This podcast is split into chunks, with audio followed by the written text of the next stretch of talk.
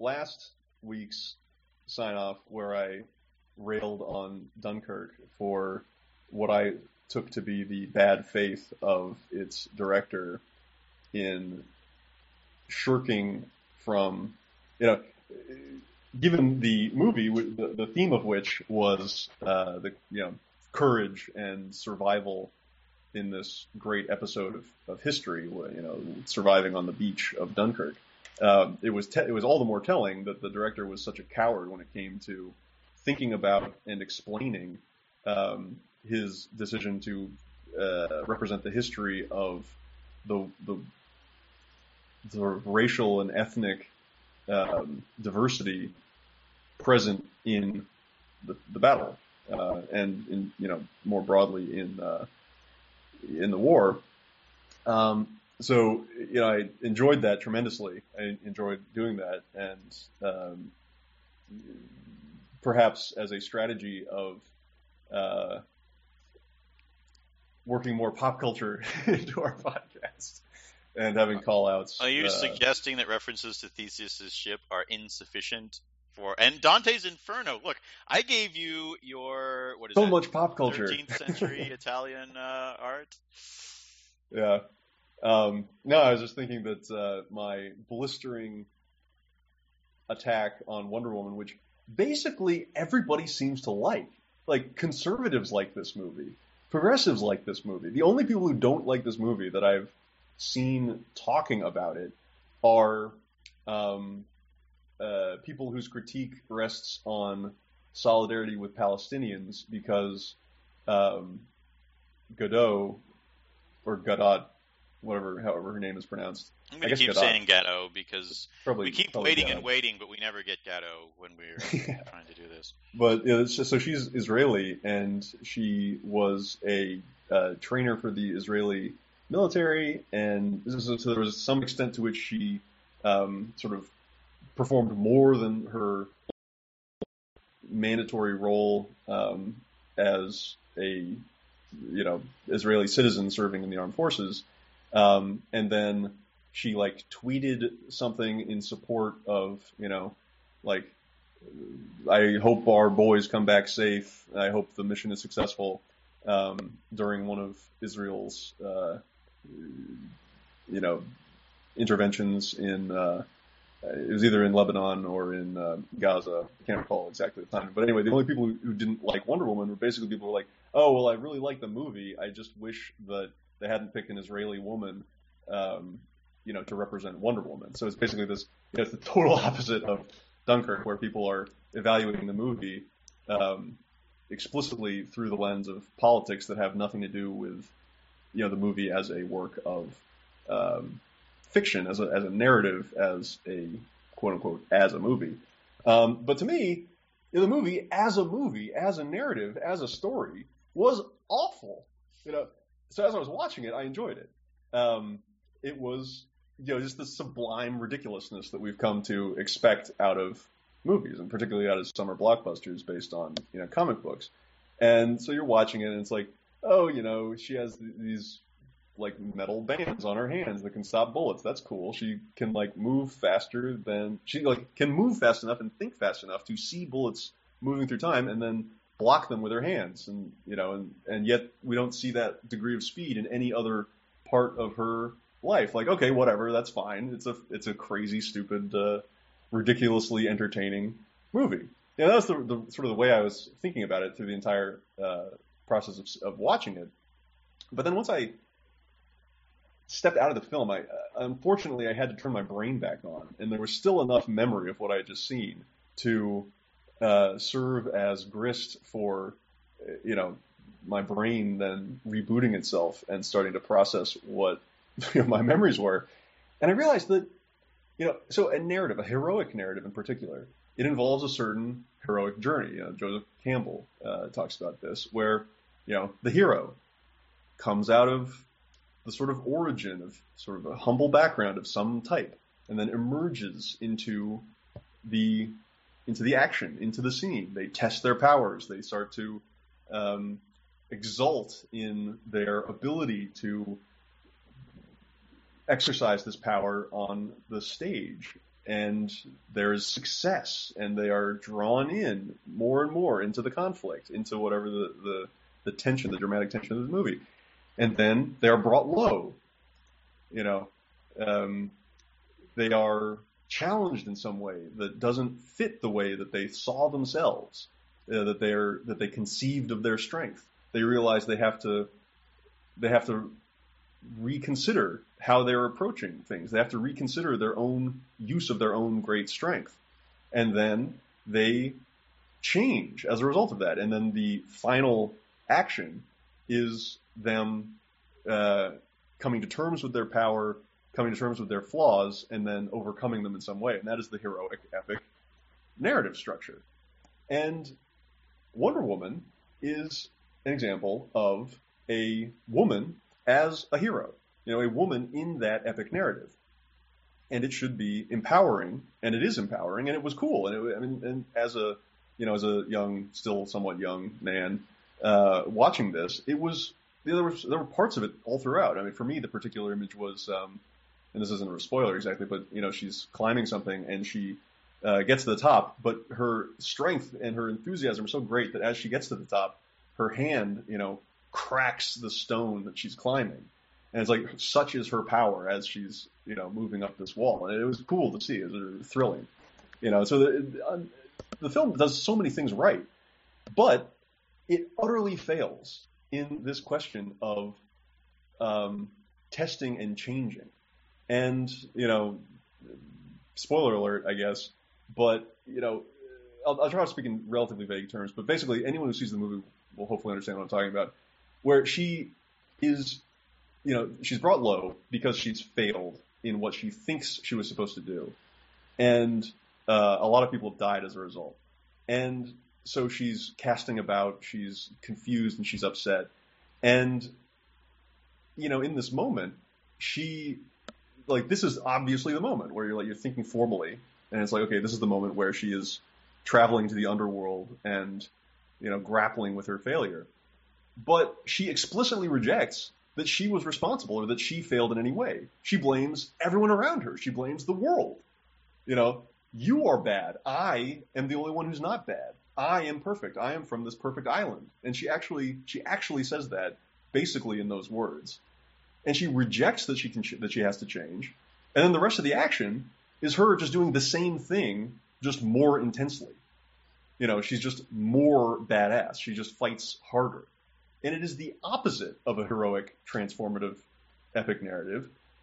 And not only is it the opposite, in the formal sense, it's it's the it is something that encourages the worst kind of blindness in contemporary American society, where you know, oh, we are trying to accomplish some goal, and what we're doing isn't working. Well, let's just do it harder. You know, like we're trying to push on a wet noodle in Afghanistan. So let's just put more troops in. Let's just burn more money. Let's just send more military, you know, uh, hardware, rather than rethinking the strategy, which was done in Iraq, right? Like you rethink the strategy in Iraq, and then you have different results, right? That that's what we should be. That's what that's sort of the model we should be thinking of.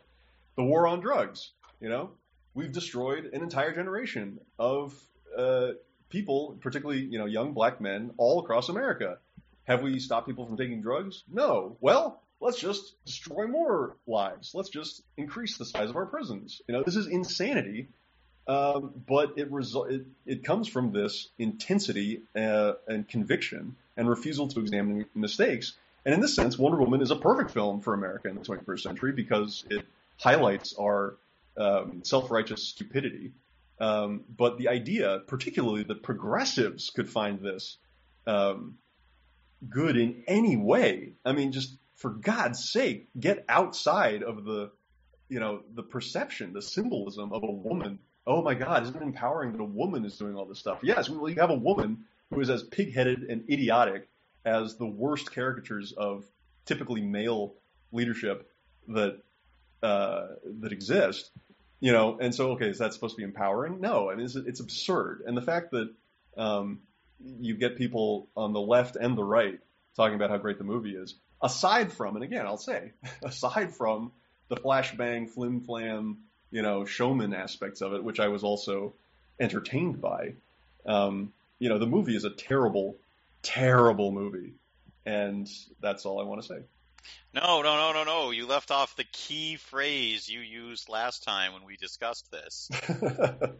what was that uh, phrase, Dave? Oh my God! Well, the money quote. I remember. I want you to say it though. Oh my God! Say it, and then you we'll said, re-edit it. This so that I'll is say a it. movie for sociopaths. right. This this is a movie for sociopaths. Yes. So I, you know, the the spirit of uh, inspiration did not visit me just now to, to remind me of that quote, but I said it.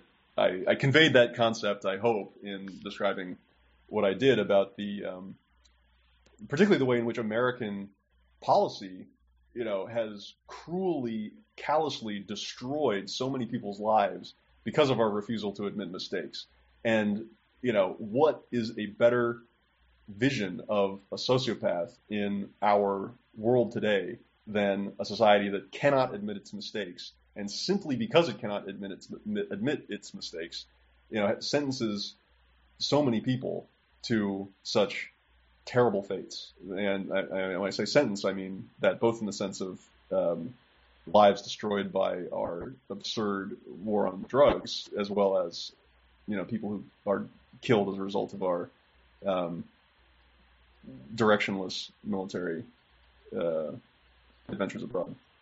Yes. Although I, I, I do want to, the other thing that you said before that is implied, but I don't think you said directly this time, which was that part of the reason that Wonder Woman can't realize her mistake when she's brought low is that for that to happen, she'd have to be getting mansplained by Christopher Pine's character, which wouldn't be fitting with a movie. And uh, it does seem to me, uh, from what you had said last time, that they ran into this problem whereby it's Wonder Woman. She can't have a man mansplain to her how the world really works um, after Yeah. this point. and because they felt they had to dodge that, they dodged her learning anything.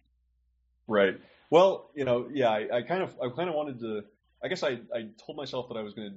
For some reason, I decided to do this uh, with like no spoilers. So I tried to. Whatever. Who, who's Yeah. who's listening now who hasn't seen Wonder Woman?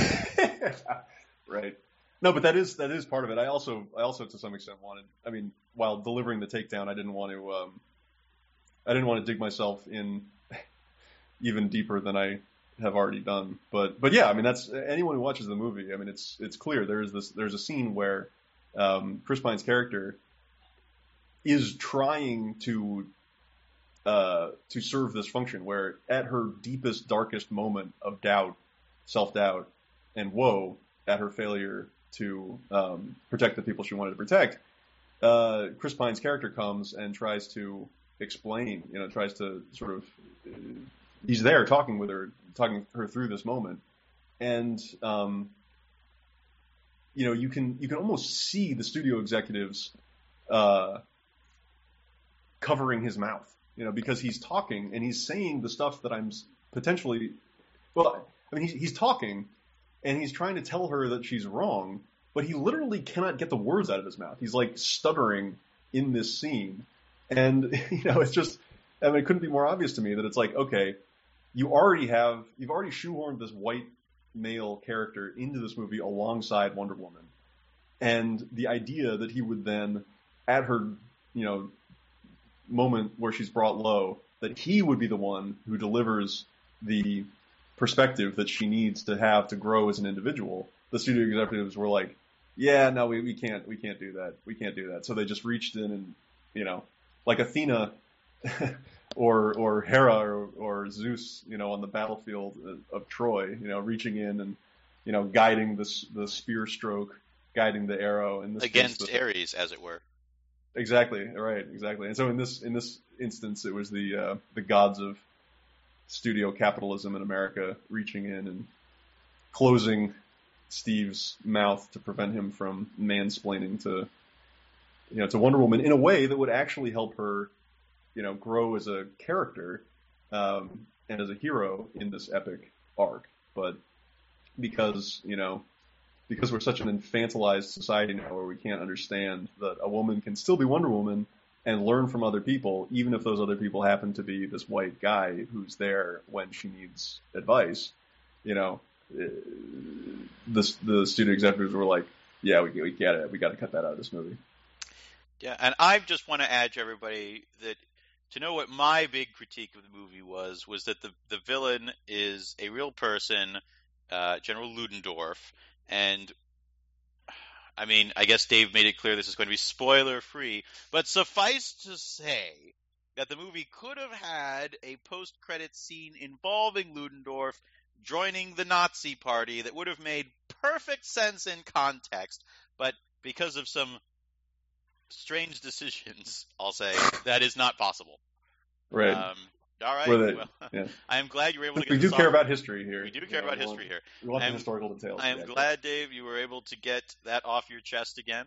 Well, and and since we're talking about uh, historical details, lest I be you know characterized as some alt right you know men's rights fanatic troll, um, you know one of the things that Wonder Woman did do really well is you know they present a they present a sort of a dream type image of the Western Front uh, in World War One, and it's you know muddy, intractable trench warfare.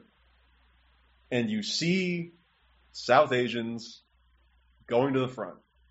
And, you know, it's just a little cameo, but all you need to, all you, you know, the sense you get is this was a cosmopolitan effort, you know, and, uh, and it drew from, and it doesn't explain anything. It doesn't say why they're there, who they are. But it shows, oh, yeah, not everybody was a white guy wearing normal, you know, what we think of as like normal Western type uniforms. It's like, oh, well, there were these other people who were part of it too, Yeah. and that they did actually very well, um, and somewhat.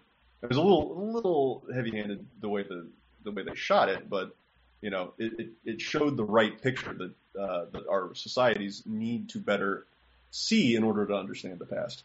the real picture. Because as we were talking about with Dunkirk, part of the problem is, I mean, you read any history of these wars, it gets into the detail about the regiments that were fighting, and South Asian officers in particular are all over the place.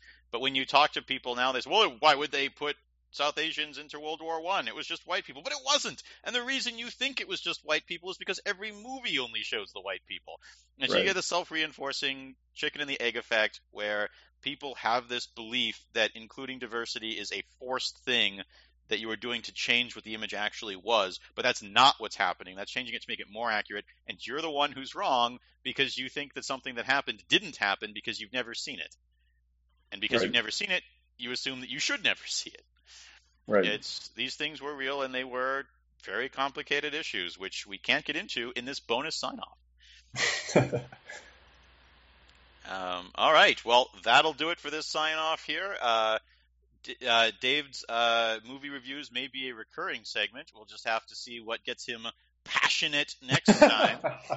um, I Thanks look forward to your rant about the emoji movie once you uh, get out there. I'm told that one inspires quite the uh, a passionate, erotic response. Yeah. That's. Uh, I'm. Sh- I, I mean, I just want to think. You know, there must be hundreds of critics out there who made their reviews of the Emoji Movie just a string of emojis, and every One, single one one, can only hope. every single one who did that probably thought they were being clever. But you know what that is? That's not leadership. That's administration. All right, I'll call it right there, folks. See you next time.